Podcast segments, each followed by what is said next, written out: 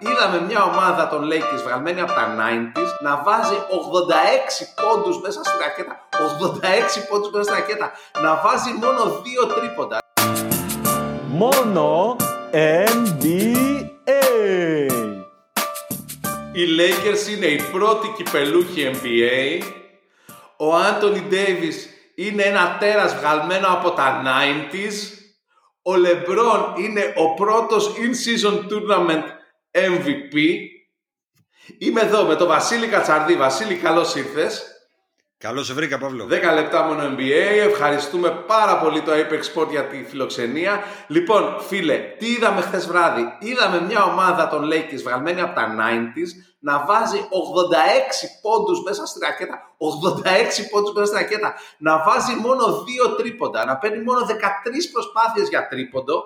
Και παρόλα αυτά να κερδίζει άνετα σχετικά μια ομάδα των Pacers, παίζοντας πολύ σκληρή άμυνα πάνω στο Haliburton και βγάζοντας τους από το ρυθμό, δηλαδή από το ρυθμό του εντελώς, δηλαδή όλα όσα είχε προβλέψει ο Μάνος στο προηγούμενο επεισόδιο. Πηγαίνετε και δείτε τα 2 τελευταία λεπτά, δείτε, ακούσετε. Προφήτης. Βαθύς γνώσης του μπάσκετ λέμε εμείς. Λοιπόν, έχουμε και λέμε, Βασίλη μου, εσύ τι είδες στο χθεσινό μάτς? Πέρα από όλα αυτά τα βαρετά πράγματα που σας λέει ο Καπάνταης, φίλες και φίλοι, καλησπέρα, καλημέρα όπου είστε κτλ. Το βασικό είναι ότι οι Lakers έχουν περισσότερους τίτλους πλέον από τους Celtics. Πέρα από το πείραγμα όμως, το μάτς το είδαμε με πολύ μεγάλο ενδιαφέρον. Περιμέναμε ότι οι Pacers θα προσπαθήσουν να μπουν και να παίξουν, επειδή είναι πολύ νεανική ομάδα, γρήγορα και δυνατά και τα λοιπά, και είδαμε τους Lakers να μπαίνουν από το πρώτο λεπτό με πάρα πολύ δύναμη, με bully ball, με παιχνίδι μέσα στο καλάθι, όπως είπες και εσύ, έχοντας βάλει πάνω από 40 πόντους περισσότερους μέσα στο καλάθι από ότι οι Pacers, το οποίο είναι τρομερό στατιστικό, έτσι, δηλαδή είναι ακριβώς όπως είπες. Ναι, 86-44, 42 πόντους. Για την άμυνα λοιπόν, οι Pacers είναι μια ομάδα η οποία βάζει πάνω από 120 πόντους μέσο όρο και χτες σταμάτησε στους 108. Έτσι, δηλαδή αυτό και μόνο δείχνει το ότι οι Lakers τους αποσυντώνησαν τους. Λοιπόν, Pacers. Να πάμε στον Davis. Συμφωνώ απολύτως σε αυτά που λες. Να πάμε στον Davis. Ο Davis χθες έκανε κάτι που το κάνει σπάνια. Έκανε ένα συνταρακτικό πρώτο ημίχρονο. Είχε το double-double, δηλαδή ενώ μένανε ακόμα λεπτά στο δεύτερο quarter και είχε κιόλας 17 πόντους, 10 rebound. Αλλά αυτό που έκανε, που δεν το κάνει συνήθως, είναι ότι συνέχισε έτσι και στο δεύτερο. Και όχι μόνο συνέχισε έτσι και στο δεύτερο, όταν στο τέταρτο quarter οι Pacers φτάσανε για πρώτη φορά μετά από πάρα πολλή ώρα σε απόσταση αναπνοής από τους Lakers, στο 99-102 με ένα τρίποντο του Myles Turner, ξεκίνησαν ένα run 13-0 Lakers, στο οποίο ο Davis έβαλε 10 πόντους σε ρί. Είναι ουσιαστικά το μόνιμο όνειρο από τότε που έχει πάει ο Davis στους Lakers, ότι θα είναι αυτός ο ηγέτης στο γήπεδο και ότι ο LeBron θα μπορεί να είναι το νούμερο 2. Δεν τους βγαίνει συχνά, αλλά χθες ήταν one of those nights, ή μάλλον να το πω καλύτερα, μία από αυτές τις σπάνιες νύχτες. Ναι, ακριβώς, βλέποντας το ημίχρονο, να πούμε ότι ήταν 65-60 υπέρ των Lakers και οι Pacers επί της ουσίας έμειναν μέσα στο μάτς, γιατί σούταραν 22 βολές στο ημίχρονο. Δηλαδή είχαν 36% σε εκείνη την ώρα στα σούτ και οι Lakers 55% και είχαν 5 πόντους μόνο διαφορά. Λες ότι ο Davis κάπου θα ξεφουσκώσει και άρα το μάτς θα γίνει derby. Αυτό σκεφτήκαμε αρκετοί από εμάς, νομίζω. Καλά, ναι, και όμως ο Davis δηλαδή βγήκε όπως είπες από τα 90s, έμοιαζε δηλαδή με Hakeem Olajuwon στους τελικούς με τους Knicks το 94. Δηλαδή ήταν σε τέτοιο επίπεδο χτες το παιχνίδι του. Dream Shake δεν είδα, φίλε.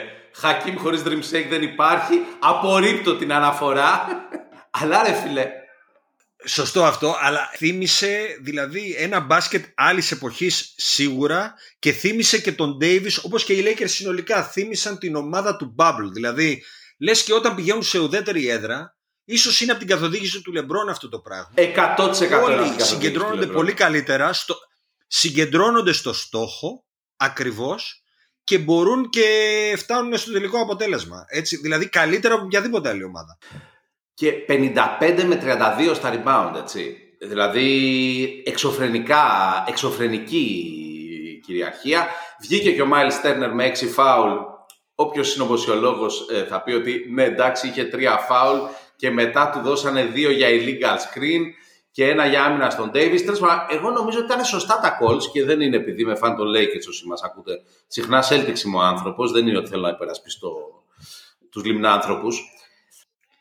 Σχεδόν όλα τα φάουλ ήταν σωστά, Παύλο. Δεν υπάρχει τέτοια συζήτηση. Σχεδόν όλα τα φάουλ ήταν σωστά, δηλαδή δεν υπήρχε καμία σοβαρή αμφισβήτηση. Ο Reeves ήταν συγκλονιστικός. Ήταν δηλαδή 28 πόντους συνολικά, νομίζω τους 22 το πρώτο ημίχρονο, αν δεν κάνω λάθος. Και ήταν drive και πάλι drive, έτσι. Από τον πάγκο, και μάλιστα τους περισσότερους τους έβαλε όταν ο LeBron βγήκε με 3 φάουλ στο δεύτερο 12 λεπτό. Ο Reeves εκείνη την ώρα πήρε την ομάδα από το χέρι, που λες συνήθως καταραίουν οι Lakers χωρίς το LeBron. Χάρη στον Reeves κρατήθηκαν εκείνη την ώρα μέσα στο μάτς και είχαν κυριαρχία. Και είναι ακριβώς όπως το λες, είναι ο μόνος παίκτης που έχει θετικό πλασμάινους από τον πάγκο για τους Lakers.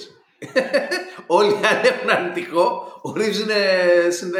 Λοιπόν, να περάσουμε λίγο στον Tyrese. Να πούμε ότι αν δεις απλά το stat line, είναι ένα αξιοπρεπέστατο performance, έτσι. Είναι 20 πόντους, 11 assist, εντάξει, μόνο ένα rebound, αλλά who cares, και 3 λάθη, που βέβαια για τον Tyrese 3 λάθη είναι πολλά, αλλά κατά βάση για playmaker 11 assist με 3 λάθη είναι... Ναι, γιατί μας έχει κακομάθει. Απόλυτα. Ναι, μας έχει κακομάθει.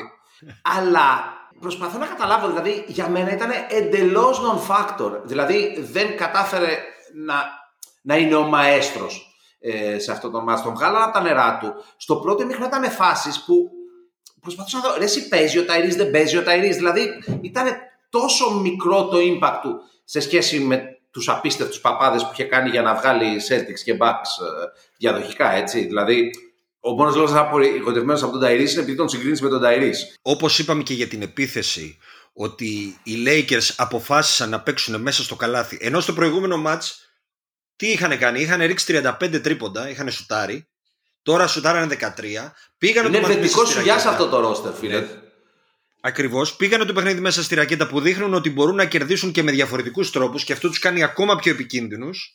Έτσι. Στην άμυνα είχαν ένα στόχο, να φύγει η μπάλα από τον Tyrese, και εν τέλει κατάφεραν το απίστευτο στο πρώτο ημίχρονο να πάρει 4-5 σουτ ο Haliburton, να έχει λιγότερους από 10 πόντους, το οποίο είναι 4 σουτ, ναι, 2 στα 4 μόνο. Ναι, δηλαδή μιλάμε ότι πέτυχε αυτό γιατί δεν έχουν άλλον star αυτού του βεληνικούς οι Pacers, και ταυτόχρονα επειδή έβγαλαν και από το παιχνίδι τον Brown με 2 γρήγορα φάουλ που έκανε στα πρώτα 2,5 λεπτά και πήγε στον πάγκο, που είναι ο πιο έμπειρος παίχτης τους, έτσι.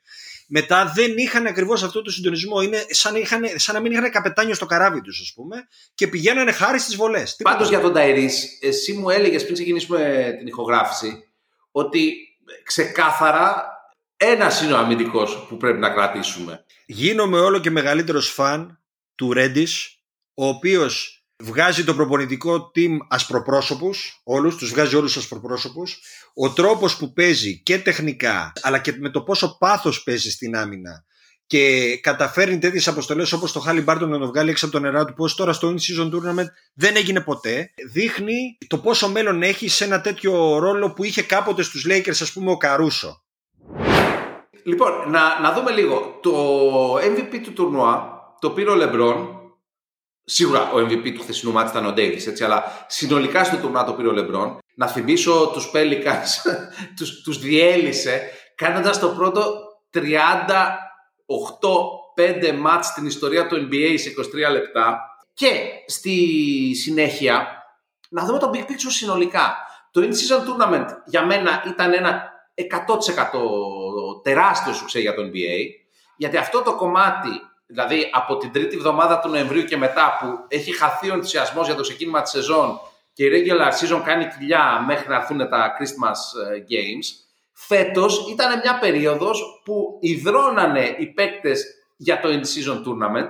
Όχι όλες οι ομάδες, αλλά πάρα πολλές ομάδες το πήρανε στα πάρα πολύ σοβαρά, και κυρίως ο LeBron του έδωσε κύρος.